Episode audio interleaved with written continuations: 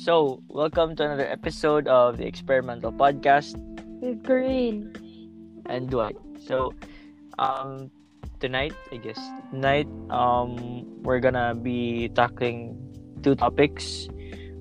Is kanang among childhood, like a brief background of, you know, um, our childhood memories, our experiences, and whatnot. Just, syempre, for the listeners to, I know, uh, to give the listeners a chance to get to know us better. And about college so among experiences among kanang ma, what we what we think about college so far for us like how was the transition? Um how's life for us now? Ever since after you know senior high. So yeah. So um this first segment is going to be about you know um our childhood. So i'll start um so brief background lang. Uh, brief background lang no? Kanang so i was born and raised here um in Tacloban City. Oh city. Piste. Tacloban City Leyte. So you know it's in region 8 tapos Tacloban City is the capital of Leyte if it, you know it's shown in the map okay. So um for if ever you know I we have listeners now or from here kanang they'll know the places that I'm talking about or Kuan will mention. So um yeah I was born on June 6 uh 2000 I'm the second child out of three. I'm the middle child and I'm the only boy so expect that I have the middle child syndrome. No, it's it's which true. we will tackle in other segments. Shout Future out sa episodes. sister ko na nakikinig ko kasi middle uh, wow. child din. Wow, shout out agad, shout out. Wow. Oo, totoo na da- naman din kasi. Dagantag, dagantag listeners, girl. Yes. Moving Sige. on. Going back, no. Um, what else do I talk about? Um. Oh yeah. So my my my I grew up kuan in three different houses. No, like wow. Mm. Kuan. Um. Pero the the reason behind that is yung first like where I was kuan where I really grew grew up like majority of my life. Um. The most memories I can remember of is kanang sa VNG. It's a subdivision here in in Tacloban. It's one of the biggest subdivisions in Tacloban City, and we have a house there um, which was built by my late grandfather, who was a doctor, an OBGYN doctor, and my lola, which was um, who was? oh my lola who was kuan aka ng medtech basta wow. siya yung nandun sa lab and whatnot. I can still remember mm-hmm. that. Um pero um a different house naman which is in our um our ancestral house sa father side ko which is in Alang-alang Leyte So, it's um isang bungto sa Leyte basically. Unahan siya ng Palo, Santa Fe, and then Alang-alang. So, that's our ancestral house. That's where my great-great-grandfather and great-great-grandmother lived. Sa father side, Ragyapon eh. Kay, I'm more close to my uh, father side compared to my mother side. Kay, I grew up like with them talaga. Like with my aunts and my cousins sa father side like doon talaga ako nasanay na close and whatnot. So yeah that's another house. Tapos the this house where, where I am currently no um, dito sa Christina Heights this is the house that we've been living in since 2007 so we moved here around 2007 from our from the previous house which was in VNG so there actually before like from like since I was um since my first birthday good there like i celebrated all my birthdays there up until my sixth birthday or something like that. And then we moved we we moved here na. So um part is uh, education i've only gone to one school in my entire life before college no? From nursery elementary high school senior high I went to St. Therese Educational Foundation of Tacloban Incorporated, which was founded in 2001 by Mrs. Sonia C. Palami. um, our current director and previous director of STCDCFI. So, yeah, kuan like that's my whole life revolved around STEFT basically like I didn't have that much friends kanang from other schools gyud. Kay I don't know like I didn't branch out gyud pa mga around high school no sa mga other schools. Like for me my entire world was STEFT that's it. Um I I'm also um a dancer. So I was a member of the STEFT dance troupe since grade 7 up until grade 12 so I think that's six years, five years, mga ganun. So I've been dancing for five or six years with them when I was in high school and in senior high. Most of my fond memories are with the dance troupe, of course. Kanang we would perform all kinds of genres, no? Um, hip hop, folk, uh, ballroom, uh, ballet, uh, contemporary, mga, mga ganun na mga dances basically. And then ano pa ba? Oh, okay. So transition no from from Tacloban, big step talaga for me to go to Cebu to study in USC. Actually, ko like um fact lang.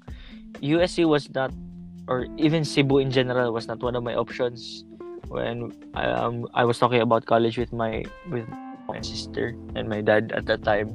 Kasi um the only kuan schools that I took sa kanang entrance exams ba kanang sets was CETs I mean was PUP and UP so syempre ate is isang iska. So pressure was on me syempre being the second child I I wanted honestly to kuan to become an isko. Like so bad. Who wouldn't want? Oh sa bagay. Who wouldn't, who wouldn't want no? Grabe ka ng libre na tuition and what not magrally-rally lang ko sa gilid. Pero yun. Oh. joke I'm not red tagging okay. Pero I'm all about that right? Okay.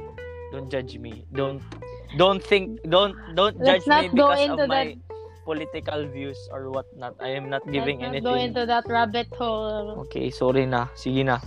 Um, so yun, no?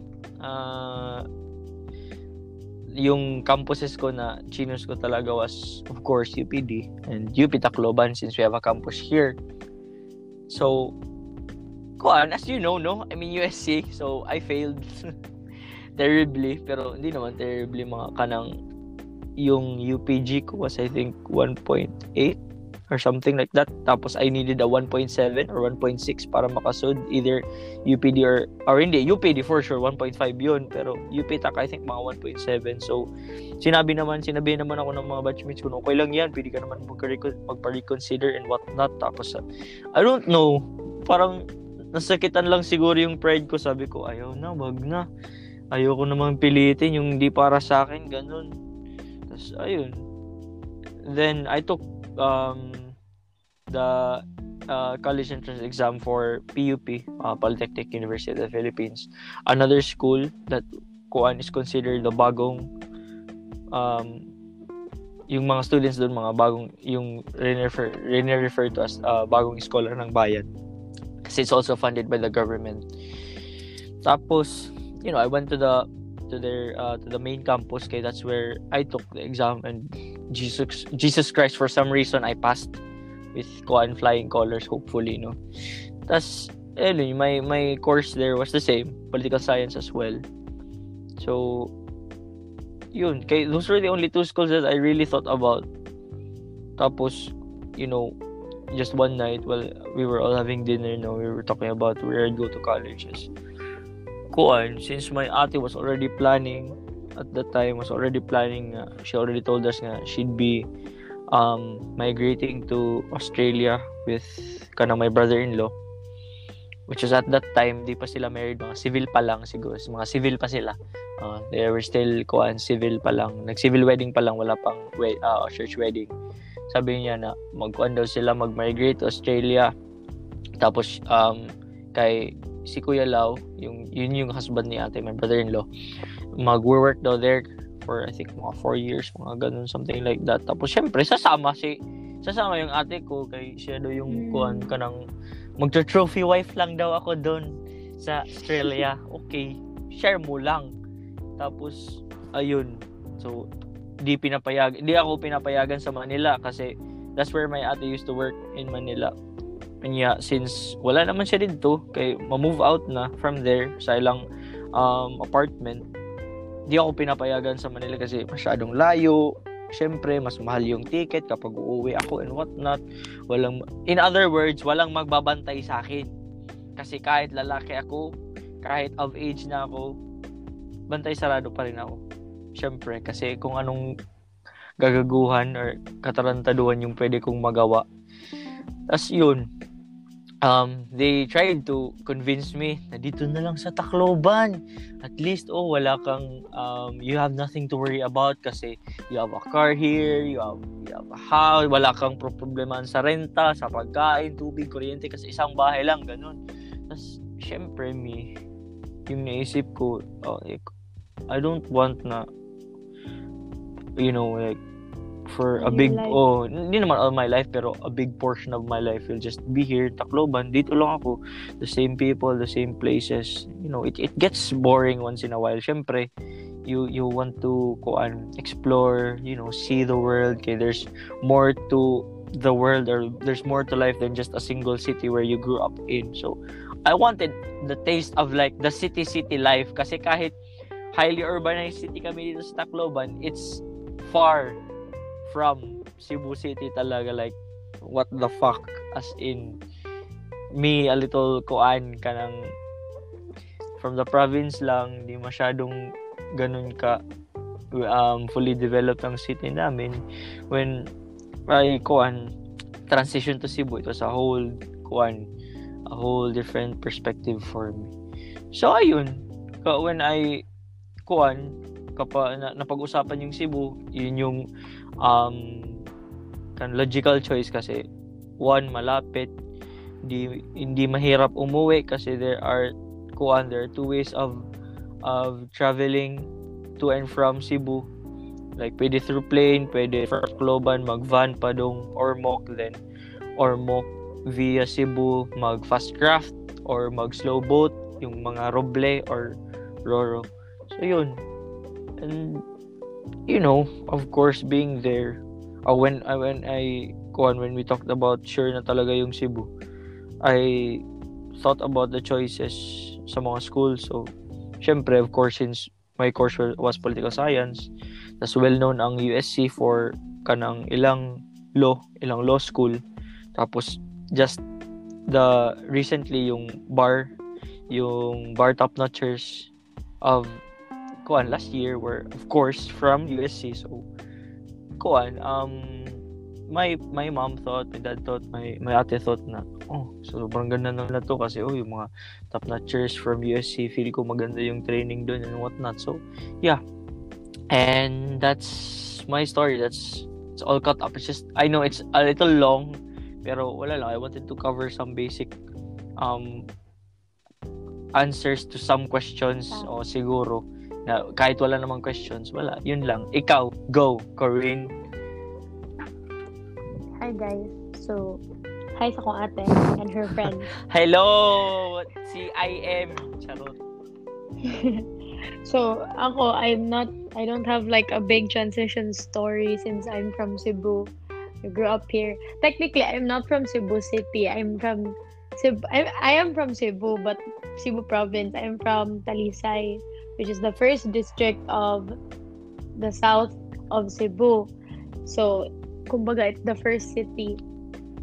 So, growing up, I also like um like my partner here. I went I transferred to schools, nursery, but I accelerated. I didn't go to kinder because of my age group because I was born on November 25. So, it was a bit I was behind my age group. So, the school at that time, which is St. Therese of I forgot Basta the name talaga of my mga school. taga oh my St. Therese. Solid yan. I forgot the name of my school, but it's a well-known um, formation center for young boys and girls Wow. here in here in Cebu. So that's where I did Wait, my where where is that? I didn't go Where to is that? Kadang yung sa Capital Parish ba? Capital Parish. yung Sige, I I'll remember it. Go lang. Sorry. So you after there was uh, I went ah Saint Therese of Lisieux. That's my Oh, school. that's our patron saint as well. Forgot. So there, that's where I grew up. I mean, grew up. I went to nursery. So after I went to my first, I know my last move till USC, which is Colegio de la Inmaculada Concepcion, Cebu. It's very long. CIC for short. It's a. It used to be an all-girls school, but we went co-ed during 2010. It's a very old school. It uh, was built during uh, World War II. Prestigious women in the Philippines came to that school, but somehow developed into not prestigious women. So I was from prep till senior high. I was gonna transfer during my senior high. I was going to transfer to a bigger university, uh, Mm. but I ended up staying because it was a hassle for me to keep moving and the only reason I had to because my school at that time didn't offer the UMS course so I track so I had to think of another school but thankfully after our completion day for grade 10 they announced that there will be a UMS track. So majority of us who was choosing the UMS track went to I stayed in CIC so that's basically where I grew up. I am a I've been elected president for the Children of Mary organization, BMY, Vincentian Marian Youth, for four years. Have been continue serving, but have been less active because of college and knowing my mother house isn't near me already, so I can't be Mm. able to serve as much. Mm. So that's when I really started to like I'm not I'm not gonna be a hypocrite and say I'm the most religious person. I'm faithful.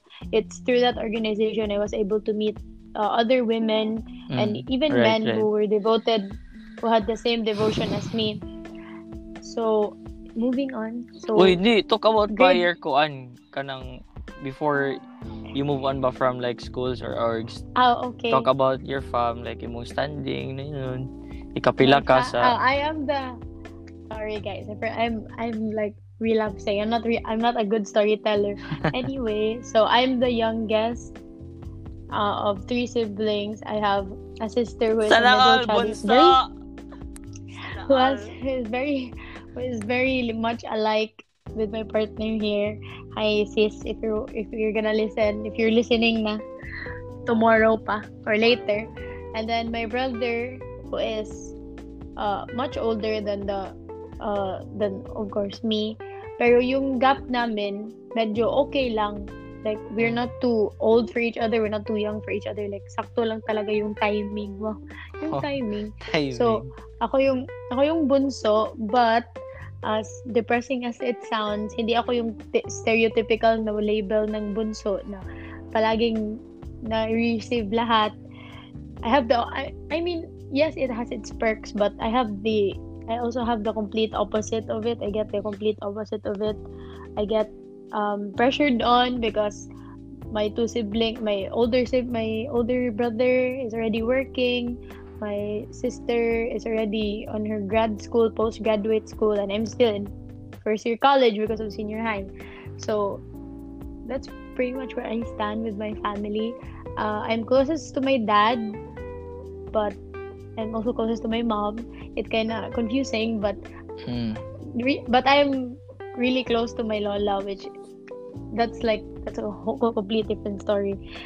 Then we've been living in Talisay, like in this house. Actually, we just moved to the next lot. So we in this house where I'm currently like sitting right now. We've been we've only been here for a year. Actually, a year. We moved last year. No, no, actually, two years na kami dito. We moved December 8th of last year. Birthday ni Mama Mary. Yeah, very nice. So, to, mag, to two years na kami, mag three years na kami December 8 din. Mm. So, my old house, the one be- beside this house, we've been living there for, I think, since, since 2006. So, a good, I don't know, you do the math, guys. So, since 2006, we've been living there. But before we actually moved to the city, we were renting around uh, apartments and houses in back in Cebu, like Cebu City, like the main area. So we I transferred houses for about five times. So first is yung sa barangay ka Kabantan, tapos nagkaputhaw, tapos nagkabantan ulit, tapos naglahog, and then Talisay, where I'm, I'm right now. So yeah, that's pretty much about my childhood. I kind of had have like a mixture of both. I experienced what it's like um, living in the like higher ups of not society, like the higher ups of Cebu, like the highlands, kasi I live in a mountain right now, legit. Walang signal dito. Kung ano-ano lang, hirap mag, maghanap ng isang store. And I also lived at like low low urban places like may places in Cebu where like nagkakadikit lang yung bahay, yung mga kalaro ko yung taga sa kakalya lang, mga may nagsisigawan ng mga si, mga neighbors, mga ganun-ganun. Mm. And for a child, that transition was hard because I went from having playmates day till evening, I would say like six in the evening, to literally having no one to play with. And if I did have someone to play with, it was like like children who spoke English was really kanang if in our dialect we say konyo very kanang I didn't know what games they were playing they were like into toys and I was into like playing with dirt and they weren't they weren't into that at all so moving on from my childhood the transition ko sa USC it was hard because I wasn't supposed to go there I took same as Dwight, I took a UP entrance exam. Everyone wants to be an, a scholar ng bayan, guys. You should aspire to be like that.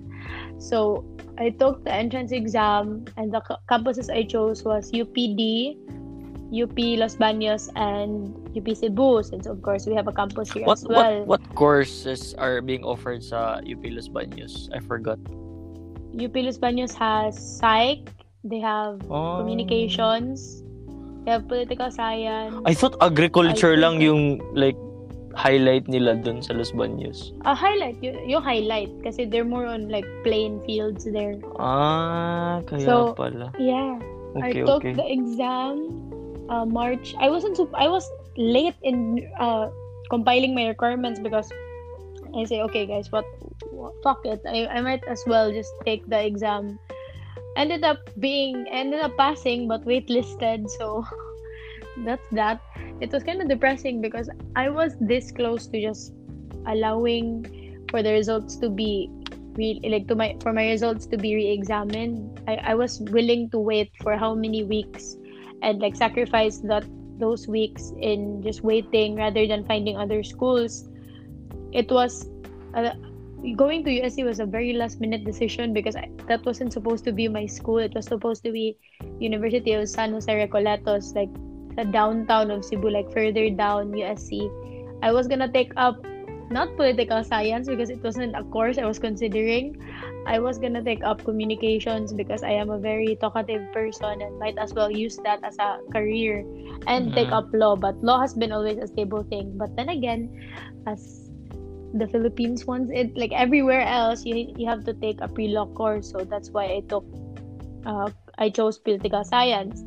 But then gearing towards it, I realized that uh, being a communication student, especially in our time, it's gonna be hard for me to find other jobs because uh, communications has been like like the print media is basically subsiding na.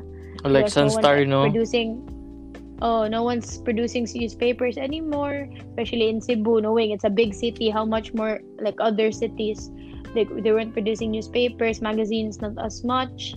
And the radio was about to die down. Like major, only major channels were open. Mm. So I just decided for the last minute, took an exam in USC and took political science because I was gearing towards international relations. And USJR had that similar, like that course alone, like not a major but USC had better results and had better standings and had better outcomes of students. But I'm not giving shit to USJR. I'm just basically saying it's what's printed, guys. Mm. So I decided lang. to take the exam. Don't take it exam. kuan. Don't take it kuan. So I Uh, don't see it as very offensive. It's just facts, bro. yeah. So I took the exam. Uh, I would like to point out as well, my siblings and uh, and myself are taking very different courses. My brother took business management, major in entrepreneurship. My sister took up med- medical technology in Ooh, College and is already, yeah, and is kinda. She passed her exam, of course, so she's a licensed RMT now, and she's now studying to be a doctor. So basically, the pressure was on me RMT already. mean again? Registered Medical Tech- Technologist. Ah, okay. So, shout out sa mga CIM friends ko dyan. Ito yung struggles namin. So, yun. Uh, going back, so that's why I took the uh, USC test. But, mind you guys, always rest before your exam because don't be like me because during the exam, I slept. Thus causing me to fail. No, not entirely. Like, the mo- one major subject that I needed for me to be able not to take a bridging course during my during the actual school year so I failed that part. So I had to take a bridging course when the school year started, but it was fine. It, I managed. But again, guys, take note. Don't take a don't drink before you take a entrance exam. Don't. Oh, Like, okay, okay, well, okay. Let's talk well. about that later kasi we're still in the segment no naka ng childhood. Wait, can we wait, guys? Mag, can we change na lang? Pwede college at Wait, first. oh, sige, Pero feeling is fine. Okay, interesting. whatever, fine. Wait, okay, anay. guys. Ako, so wait, I'll, I'm gonna wait, wrap it wait. up. Mag-insert lang ko saglit, no? Atman. Kanang, kay, uh, while I was ko and listening to you talk about, you know, childhood and whatnot, I forgot to mention my organizations that I'm kuan a part of. So aside from Dance Stroke, I am Yes, guys, a kuan I am a senior scout, of course. Um, my highest rank that I've obtained is venture. I never made it to eagle for personal reasons. Tapos, I'm also a proud member of the International Order of Demole. Shout out kapag may mga sis or brad na nakikinig or if ever may makinig man in the future. Oh, what if na-assist ba Oh, sa CIM? who knows? Um, I was a counselor of Dr. Manuel S. Bernardo chapter for term A 2019. So, kuan, um, nag-lights ko, like, pero I, um, wala pa ako nag, I'm about to, kuan pa lang. Magto 2 years pa lang ako ngayon sa Demole. Kay my conferral date was on March 25, 2018. So, di pa ako nag 1 year sa Demole no, nakapag-kuan ako, nakapag uh, Yeah, lights. that's a very yeah, guys. Mind you, guys, in every organization, that's a very big thing. If people like the higher ups in your organization notice you and you're still a newbie, Mm. that's a very big thing. You should be very kanang grab uh, oh, grab grab that about that opportunity if ever. Nino-notice ka kanila. Yeah, that's very important. Mm, Tapos yun um yun lang ata yung ma makukuhan ko. Mag-flex siguro. Can I say your title or no? Ang title. Ah, okay. Title di ay kanang I'm also a Sir Knight of Santiago El Chua Priory. So, yeah, I was kanang na nagka yung investiture ko was kuan pa lang very recent uh, last year lang ata yun. Yeah, Or Jan- ah, January? Ah, no, okay, this okay. year, January. Mm, so Yeah. yun. So basta I'm not gonna talk about that much. Go continue. Let's go. What topic na tayo? College, no? Yeah. We will talk about kuan na lang. We'll talk about organizations in another time because I think that will be Mm. helpful. Okay, to wrap up my eh, basically I'm a pol sci student. I'm a struggling political science student of USC. It's a bit hard because I didn't do well in my AP classes during high school. But thank God I have Dwight because he tutors me with PH history because guys, Philippine history and its government sucks ass and I'm basically we're basically taking the course that studies that. So if you see a pol sci student just like hug us because we really need Wow, it hug, right now. hug us, no? Oh, lol! no, kind I don't need your hugs. gender bias. Gusto ko matino na yung Pilipinas. yung gobyerno na charot. Okay. Dili ko. We will not be talking about politics because that's a very big No, issue. like- so, moving on. So, kuan, yeah, college. How, I guess I'll start off, no? Yeah.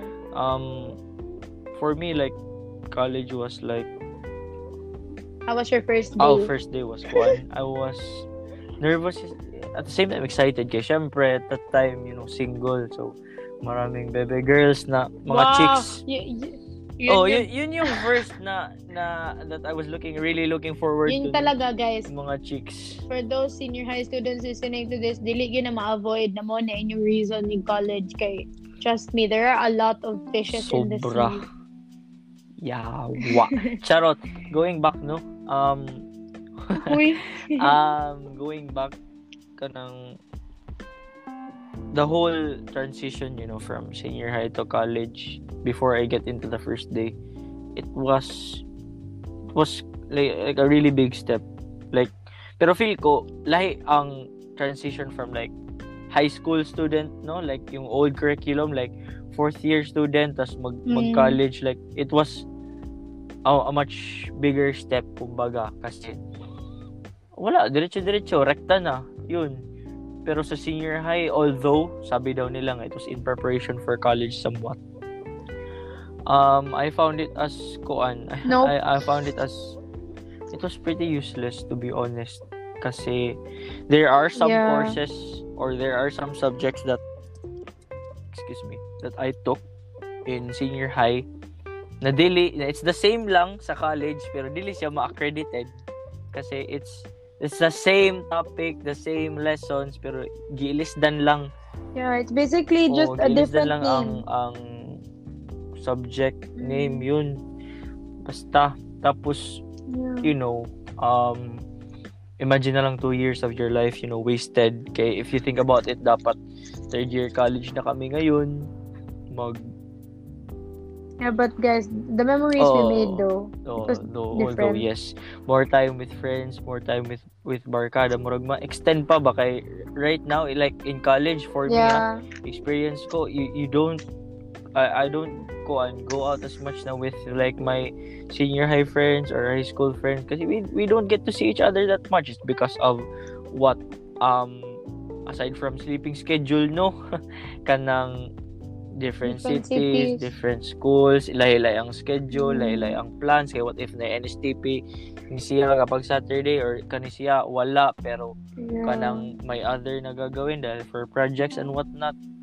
Wait, Oh. insert lang ko. Even if your friends are in the same campus as you but you have different Oh. courses, it's really hard to True. find time because the amount of it basically college is stressful. The things they don't tell you that happens in college really happen like you don't expect that it would happen like you you your mindset lang ha chill lang to kasi Mm. maraming break. It's the complete Pero opposite. di- depende guys. siguro Like, sa demand ng kuwan. Oo. course. Pambihira na lang talaga makahanap kami like in our course pambihira na lang kami makahanap ng isang araw talaga na walang oral walang exam Mm. kahit ma-major Walang reading minor pa yan assignment walang naman. project oh my god guys reading Mm. assignments guys okay moving on first day Um, for me, no, it was, you know, halo na malaki talaga yung expectations ko kasi, wow, shit, college na ako, no? Di na ako baby boy. Kuan Yeah, na, yeah. I'm moving up na in the world. Mhm. Tapos, hindi na daw siya baby boy pero naging campus Nung ano? crush din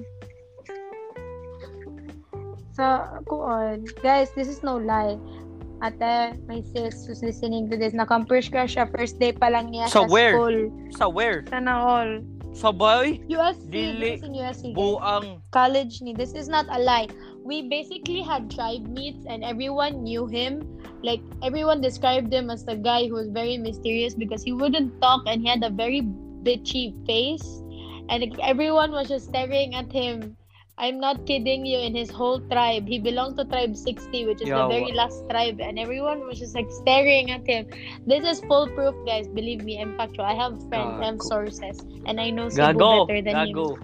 It's not true. Di ba? Wala siyang masabi kasi totoo. Okay.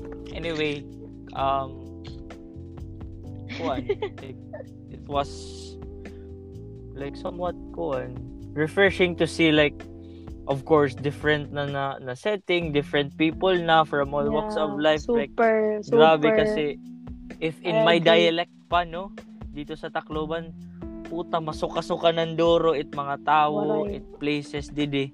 So, of course, when I went to Mm. Cebu to USC, Mm. first day of college ko, ah, sorry, Translate. um, parang nakaka, kuan na, ma mapulaan na ba ko diri sa Tacloban about dahil sa people, sa Yes. places. It's the same repetitive thing. Oo. Nakakasakal So, na. First day of college, it was like Mm-mm. new to me. Like seeing other people. Tapos, Yeah. of course, since, um, to be honest, the, the, um, I'm not familiar with Bisaya kasi our dialect here in Tacloban is waray-waray. Pero there are similarities, like Mm. with words or what, like small Yeah. similarities. So, makagets ko, but I couldn't speak back then. So, I used, I, you know, I was very, very quiet. Like, first few weeks of college, kay I didn't know how to I didn't know how to interact properly kay of course aside from the language barrier basin lahi ang ang humor nako or basin kuan uh, lahi ang ma-interpret dahil sa joke ko or what. and I didn't want to offend anyone of course kasi hello first day pa lang basin I make enemies na agad kay as much as as much as Yeah. kuan like um I want to be a good friend or pose as friendly. Um very awkward talaga ako when it comes to first impressions or kapag first time pa lang magkita ganun. I don't know how to you know what to talk about or what ganun. Kay I don't know it was just hard for me. Kay syempre I couldn't express myself um very well because of the language barrier. Pero yun. Yeah. it, it was exciting it was fun seeing all that stuff all those people Yeah. Plus the nickname mysterious guys, like the adjective really stuck to him because everyone didn't want to go on like talk to him because he was so scary. But at the same time like it was it what it's what made him like look like kanang like make it made you feel like he was someone to talk to but because he was so quiet. Mapa mapavina no? Yeah. No far worse than Uy, grabe. guys. Sa mga sa mga mga tao oh, dyan. next. Ganun. ano naman ikaw. How was kuan first day for you. Me it was okay. I mean i didn't i wasn't really scared because i was with I friends and i wasn't i mean going going to a new campus was different because when you go to a different campus like just like, suddenly you do not know where anything is kahit yung bathroom lang. So yun talaga yung i think the biggest thing i was scared of and i was also a bit shy then kasi I didn't know anyone from my course except one classmate and insert lang ko guys. I actually saw Dwight already from because every every freshman was supposed to be mm. with their block and our like we were we were there but I kinda noticed him right away because he was so quiet you guys. Like I cannot emphasize how quiet he was he was so shy. He didn't I talk to just- anyone even oh, I was just on my phone. everyone else was talking to him. Lang tamang hi lang Like, smile, legit, like, he was just- phone. super. He was he was he would be just on his phone. He wouldn't talk to anyone. So it gave everyone the impre- impression like well he's so mean. He doesn't even talk to anyone. But we didn't know at that time that he wasn't from here. So we didn't know na he would he was speaking in the same language. But yeah. Yeah to experience ko sa first day it was fine because I didn't go to the activities Gago. except for the first to the last two days because I was I was with my friends like my BI my barkada because we were still all in the same campus. And I, at that time I didn't know it would be the last time we would be able to spend time together like in the campus because after that everyone just went to their Mm, separate ways true. made new friends.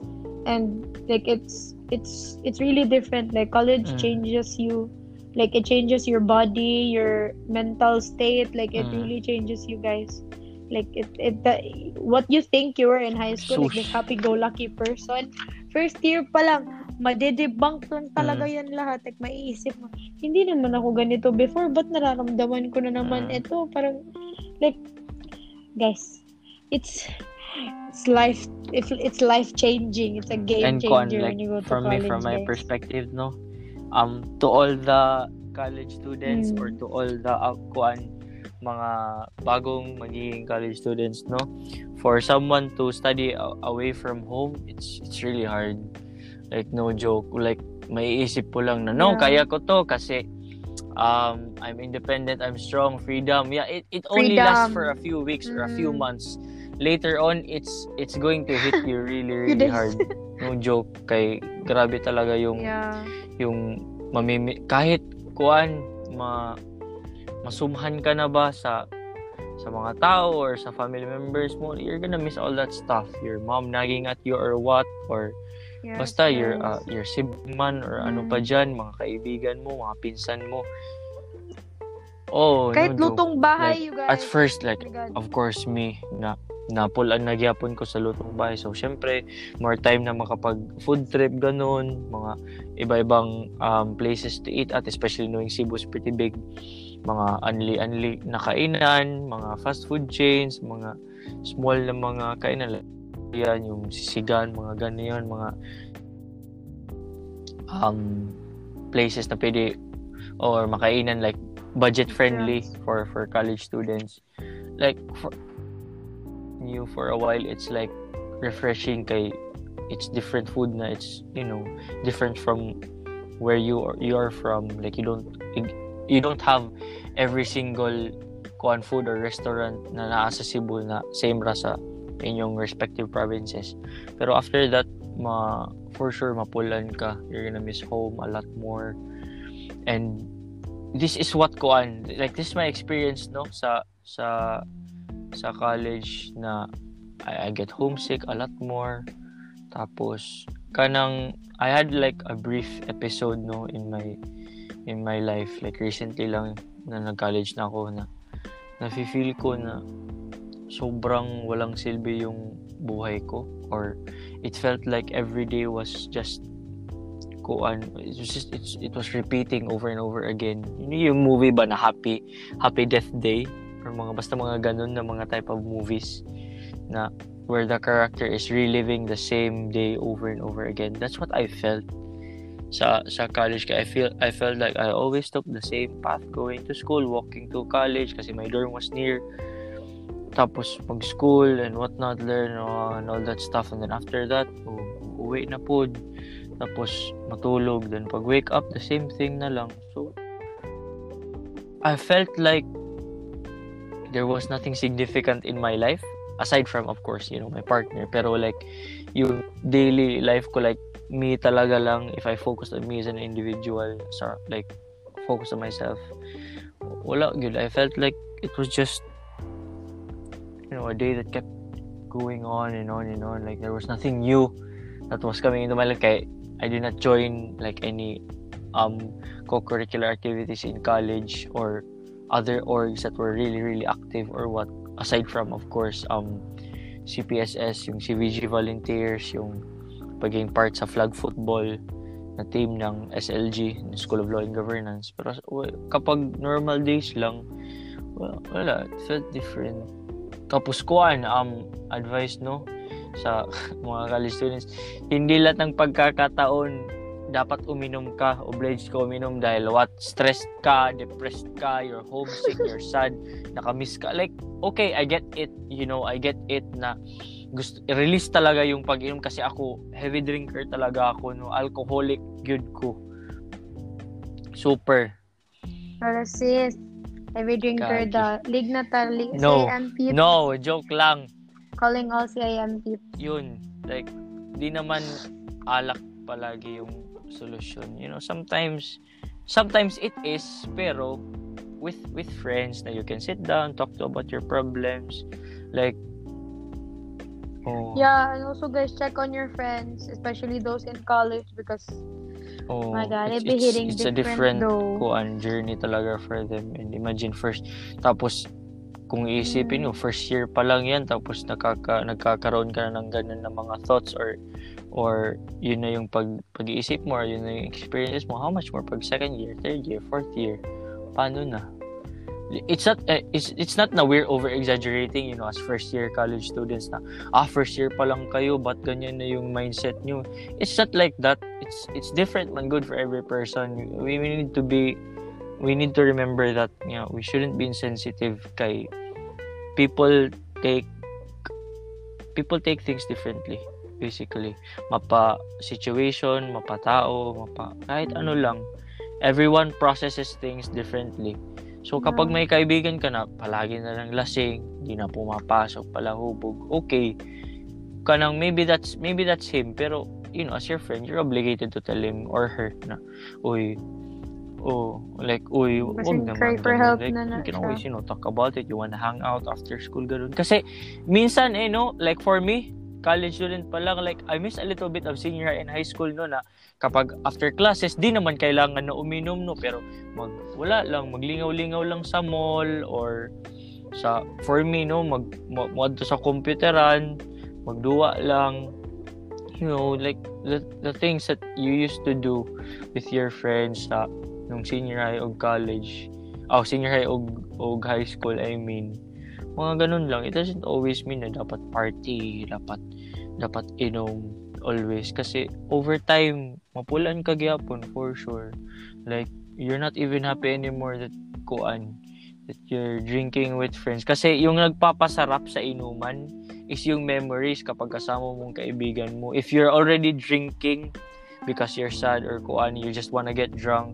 Kasi at least when you're drunk kuan you don't have that many problems to think about compared to when you're sober. And then that's like somewhat a problem. I know I'm being a hypocrite by saying that pero kuan lang wala realization lang no?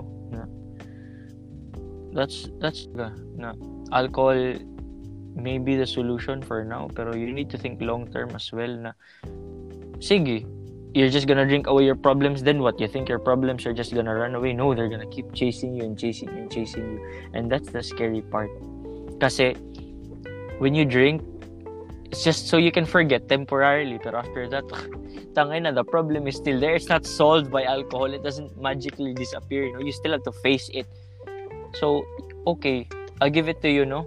Or I'll give it to you guys if yun yung release niyo or that's how you're gonna kuan um tackle your problems by drinking first pero do know na in the long run you still need to face your problems you need to face all of that stuff if you really want kuan any significant change in your life. So yun lang. Yun yung masasabi. Ikaw? Hello?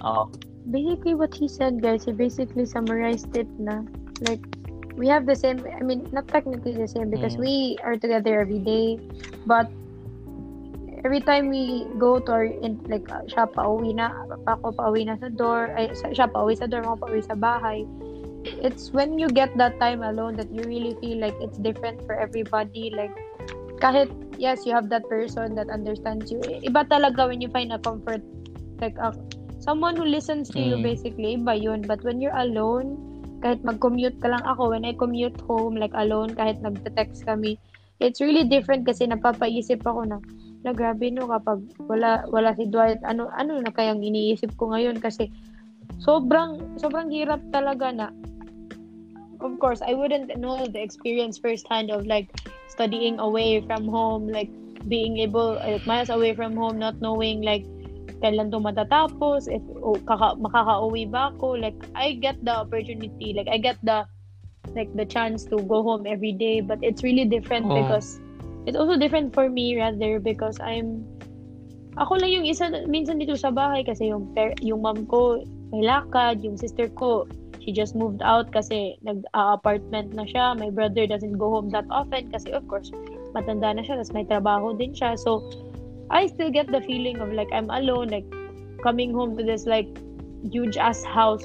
I'm not bragging guys but like like the feeling na kahit it's it's it's like you're home but it's like not home anymore. It's not comforting. Like hindi na nga ako makaka-study dito kasi parang it's depressing. Like it's really depressing like being forced to read something and like isolate yourself from everyone else just to focus. Like it's really hard.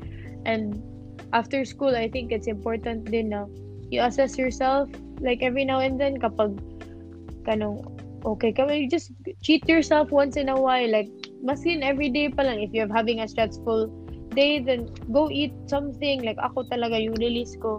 Well actually Dwight knows this but I always look for ice cream.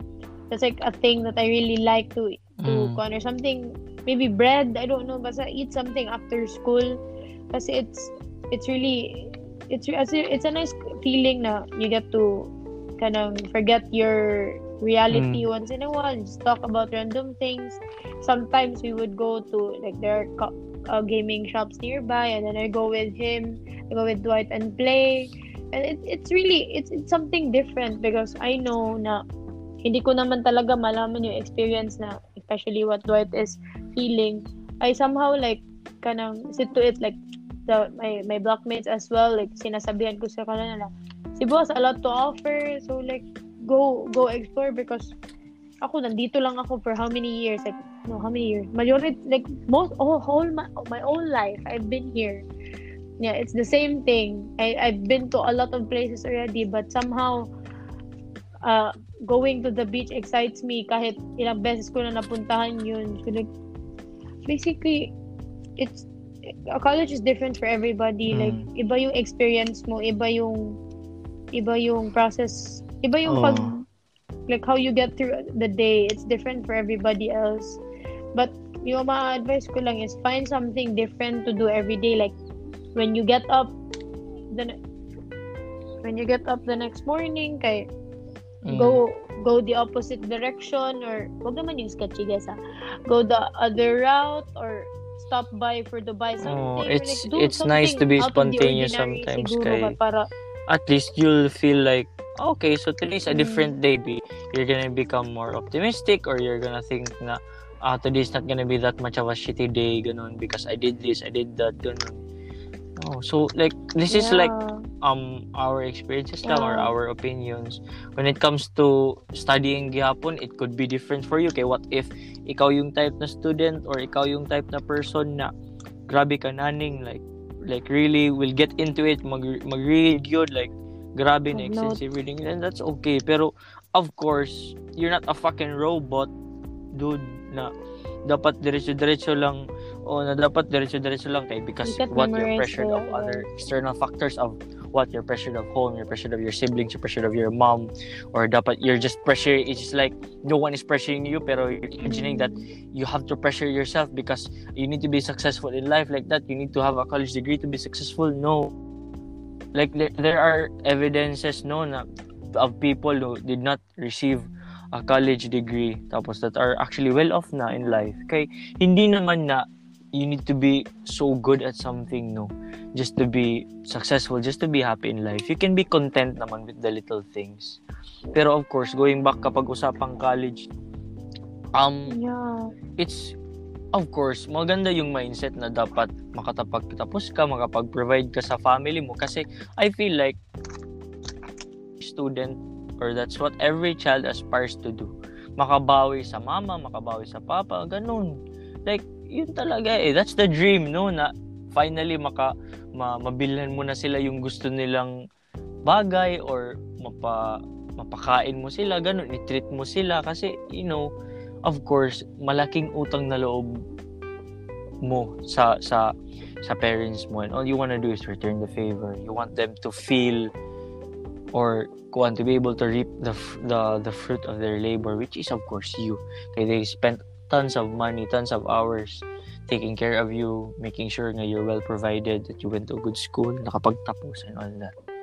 Pero you do need to know na of course, since you're far away from home, or whether you're far away from home or not, you just live in the same city or province where your school is. Don't pressure yourself too much. Like, yeah, it's it can be scary kay it's college na no. Kay after that, real world na, adult ka na. Wala, dapat you need to take care of yourself na, dapat you need to look out for yourself na.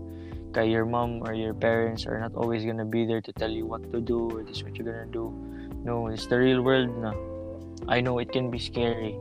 It could be a scare uh, more of course it's a scary transition for others. Pero just take it easy but like breathe. Like really immerse yourself in the moment in the present stop thinking too much about the future and just focus on the present kaya your present ah, malamang will affect your future so it's important you just think about what you're doing right now assess yourself assess your life. Assess na, ano ba, should I keep doing this? Should I keep doing that? Does this still make me happy? when it comes to courses gyapon if you have a choice to choose your course kanang choose a course na you're happy or alam mo may enjoy mo. Kapag hindi mo naman gusto na pipilitan ka. I don't know. Somehow vent out or pakita mo sa parents mo hindi ka masaya dito. Kasi kaysa naman na you're just gonna live a lie na you're gonna tell your parents oh I'm having so much fun with my course. Let's say gipa engineering ka pero gusto mo mag architecture architecture no tapos, pinipilitan mo ng sarili mo na mag-engineering kasi yung gusto ni Papa, yung gusto ni Mama. Kasi malaki yung sweldo. No! Don't think about that. Before you think of anyone else, this applies to not only in college but in life. Before you think about anyone else, think about yourself first. How do you expect to help other people when you're so broken, you're so beat up on the inside? Huh? How can you how can you become an inspiration, a motivation to other people when you can't fix yourself first? Of course, malamang kwan first, prioritize yourself. Take care of yourself once in a while. Huwag mo naman i-neglect to the point na mas importante ito kasi para to sa pamilya ko. I'm not saying na that's a bad mindset ha. Pero of course, i-balance mo. Take care of yourself. Don't neglect yourself again and again and again. I'm telling you, I'm saying this kay it's important talaga.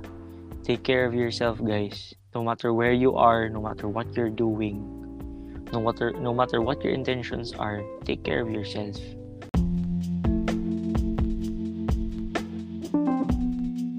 Moving on, we're gonna talk about friends and the peers we you hang out with on uh, when you're in college or college friends.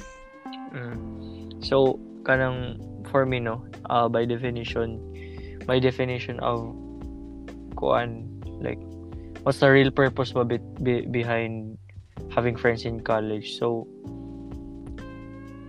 before I do go into that no um quick lang your friends reflect the kind of person you are okay mm. so kapag let's say you're a rowdy kind of person you're very active syempre you'd want to um you'd want to socialize with people of with the same characteristics or somewhat may similarities or may there are some you have common interests ba together. So for me yung purpose talaga why you need friends in college like aside like the first thing talaga no when it comes to mind kay of course building connections.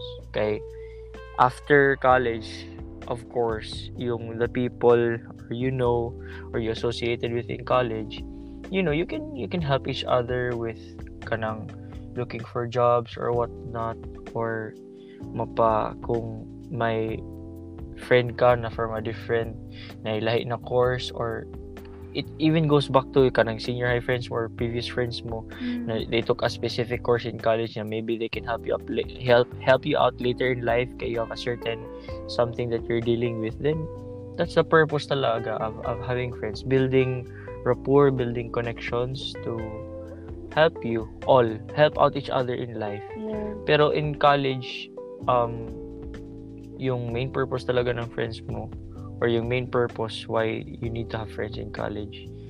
Kay kuan um of course no man is an island. We we know that the people really need to socialize no?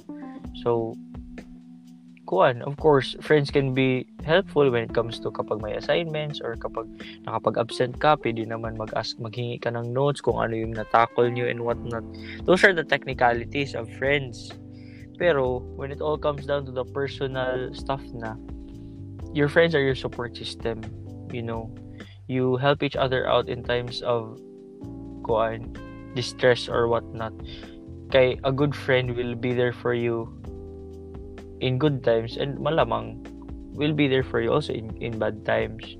So, kuan, they're the ones that kuan check up on you. They're the ones who make sure nga you're mentally fit or stable and whatnot. Kay, you know, that's the that's what friends are all about. Okay, you look out for each other. You you find a family with them if you're far away from your kuan from your relatives or from your biological family and whatnot no you could go and treat them as your family. Like, ma- basin pa gani, makasabi ka na you found a home where you are with them kasi they make you feel comfortable and that's what's important, you know, when you build connections. It's important na you are all comfortable, you're able to open up to each other. Like, of course, there are some things that you limit to yourself, personal things. Pero, kapag iba na yung level ng pagiging open nyo, then, of course, why not? Go.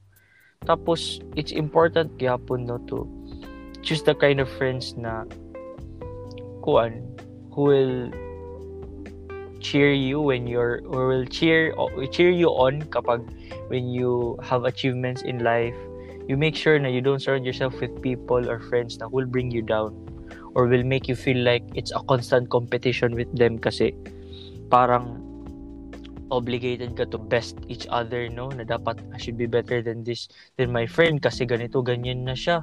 Mas malaki yung scores niya. Although, healthy competition is good, malamang. Pero, not naman all the time na dapat it seems like you're kuan going to pressure each other na dapat you need to outsmart or be better than your friend kasi I'm pretty sure you you already have enough pressure from your from your family or from from other external factors and whatnot. So it's important na kanang you know it's a safe judgmental space with your friends and the peers that you want to surround yourself with are people who will go on will encourage you to do good to be better who will um, point out your flaws so that you could change into uh, a better person a better version of yourself So, for me, yun yung opinion ko sa Mm. kanang fr- friends and, and peers that you want to associate yourself with. Yeah. Ikaw?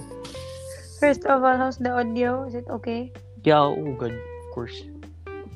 So basically, I'm not gonna say a lot because again, Dwight has already like na na-utter na-utter na niya most of my thoughts. Mm. That's when you know kasi going back to our first episode, sis, ito yung pinopoint out ko na yung ex mo hindi anyway Ha? out of context na no, it's for later's conversation Oh. like between us na. But anyway, to basically add lang konti na I just want to point out na the friends you have in high school will always be there. High school is forever. Mm. Yan talaga yung masasabi ko. Kahit True, true. iba yung, I don't know, like a few years from now, iba talaga yung reunion nyo sa high school at saka sa college.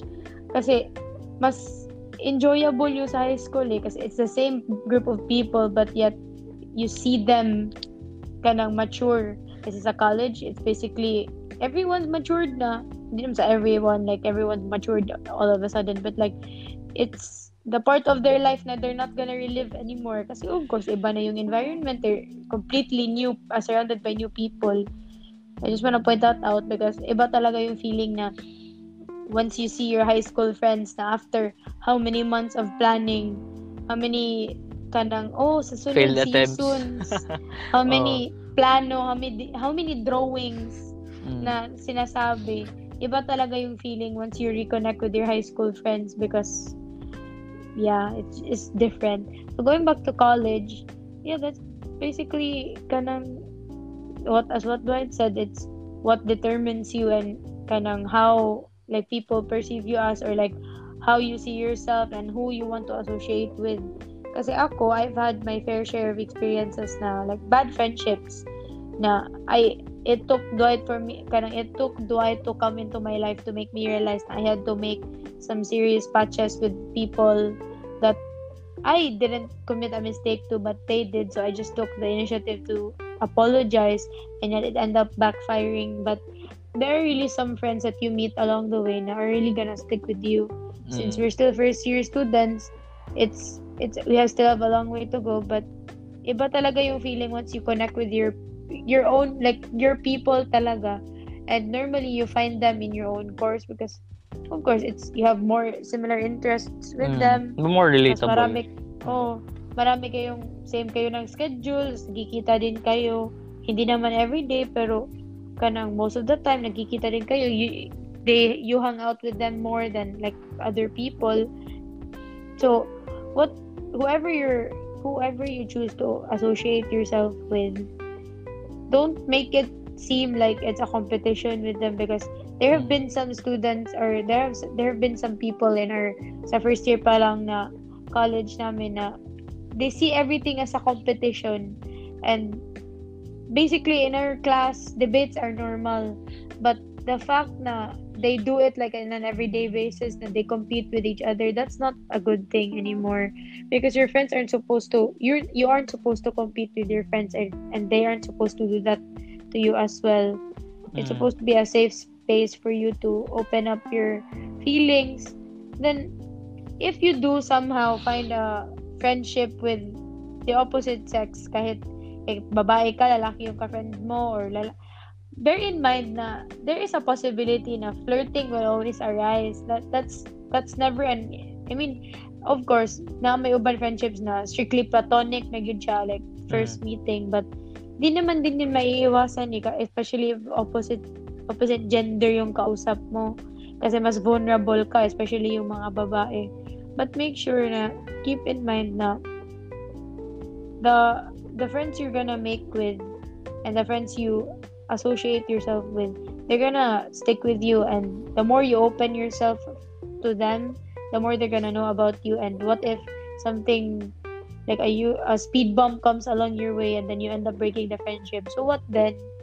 You end up losing a lot more because it's gonna take a toll on you. Mm. so it's important that you know yourself first and who what kind of people you want to surround yourself with kasi important din yan sa kasi you're gonna you're just gonna choose friends for the happy times but if there you find yourself in a depressive episode and they're not gonna be there they're just gonna say pray Right. Are right, you- right. that's that's that's not a gr- that's not really healthy for you or or for them like you have to find friendships that are for me- are meant for long term not just short term. And kuan, I'd like to quickly add lang no, um, little tip or maybe advice or whatnot. Kana, don't try to fit in like a group with a group of Mm. people na you know nga you can't freely be who you are or you can express freely kung sino ka talaga like you're gonna try na you're gonna say or mag-iisip ka na no na Agi, I wanna be with them kasi they're cool, they're mga ganito, ganyan. So, I'm gonna try to fit in with them. No! You don't choose your fucking friends na to that point naman na when you see a group of people, you want to be like them, you want to associate them with- them because they're like this, they're like that, they're like that. No. You need to find yourself a group of people that you can be open to, you can express freely to. Okay, what's the point of kuan going or being part of a group or a circle na you're just lying to yourself, you you just wanna fit in, you're just you're just there for what for popularity para sabihin cool ka para ganyan no okay that's not that's not how it's supposed to be you know? Dapat dun ka kung saan ka comfortable. Dun ka kung saan totoo ka. Okay? Don't don't force yourself into a situation or don't force yourself with people na you know na you don't want to actually become or you don't want to associate with kay you have your own personal reasons. Ganun. Don't don't try to fit in. Kay in this society we're all trying to fit in. Okay we all we all want to find somewhat kanang purpose or people who will understand us. So malamang it's already a challenge no to be in this society. Don't challenge yourself more with a smaller Yeah. group of people na dapat mag-try kapag fit in there. No. Be true to who you are show your real self no and if people can't accept you for who you are then they can just go fuck themselves. You're not there. You're not alive to please them. Hello. If you don't have the same views and opinions okay sorry. Eh they're not for you. Go find someone or people will arrive na lang who will have the same ambitions as you opinions as you beliefs as you as as you have. You don't have to kuan fit in all the time okay? Di kailangan lahat ng pagkakataon ikaw yung mag-adjust all right don't don't think it don't think of it that way sometimes naman din for once naman at least ikaw yung masunod no so yun that's that's that's all I have to say have anything further to add no not i think that's about it with college Oh. guys basically find your people and survive because Oh. that's what life is Help about. each other, basically, you just know. Survive. Oh, true, true. So, I'm gonna wrap this up na, no? That concludes our... Yeah. Wait, before we go, I want Oh. say hi to my to my sister's friends listening. Ate Gail. Hi, Ate Gail. Say hi to Ate Gail. Hi, Ate. Gail. I don't know you. I haven't seen you yet. Pero hello. Sana magkita Yeah. tayo pagbalik ko sa Cebu. I don't know why. I don't know why si peeps are listening. I don't even know why bored. you know, people are listening to us kay feel ko if koan it's it's really cringy bitaw like making this this fucking podcast like it started off as what an experiment lang it started off as This we was were supposed boring to be a Because no, this was supposed to be Okay, quick background lang sa mga taga CIM na palaging nag-aabang. We just made this because we were bored one day. We were planning this we were planning to do this sa Cebu pa and then quarantine happened so might as well tinker with Oh. it and then I did we didn't know na some people would actually listen to oh us. find it so- interesting kay to be honest cringy kayo ming ming duhan no super like like we're the most boring as mundane couple you could possibly meet. fish So we appreciate you guys for listening. oh Especially yung friend ko si Therese from Canada na palaging actually umaga pa sa kanila Wednesday pa ata sa kanila dun. She's probably gonna listen to this tomorrow, Mm. I think. So, hi Therese, come back to Cebu soon. So, I guess that concludes our episode for tonight. So, thank you for listening and wala lang sa I hope you guys really enjoyed listening to us and, and to what Yeah. and if you don't and if you don't find us entertaining or if you have any negative comments about us, okay. Thank you. Bye. Bye-bye. Salamat. So that concludes the experiment uh, second episode of the experimental podcast with Corinne. and Dwight. So, see you guys. Peace. See you guys. Bye.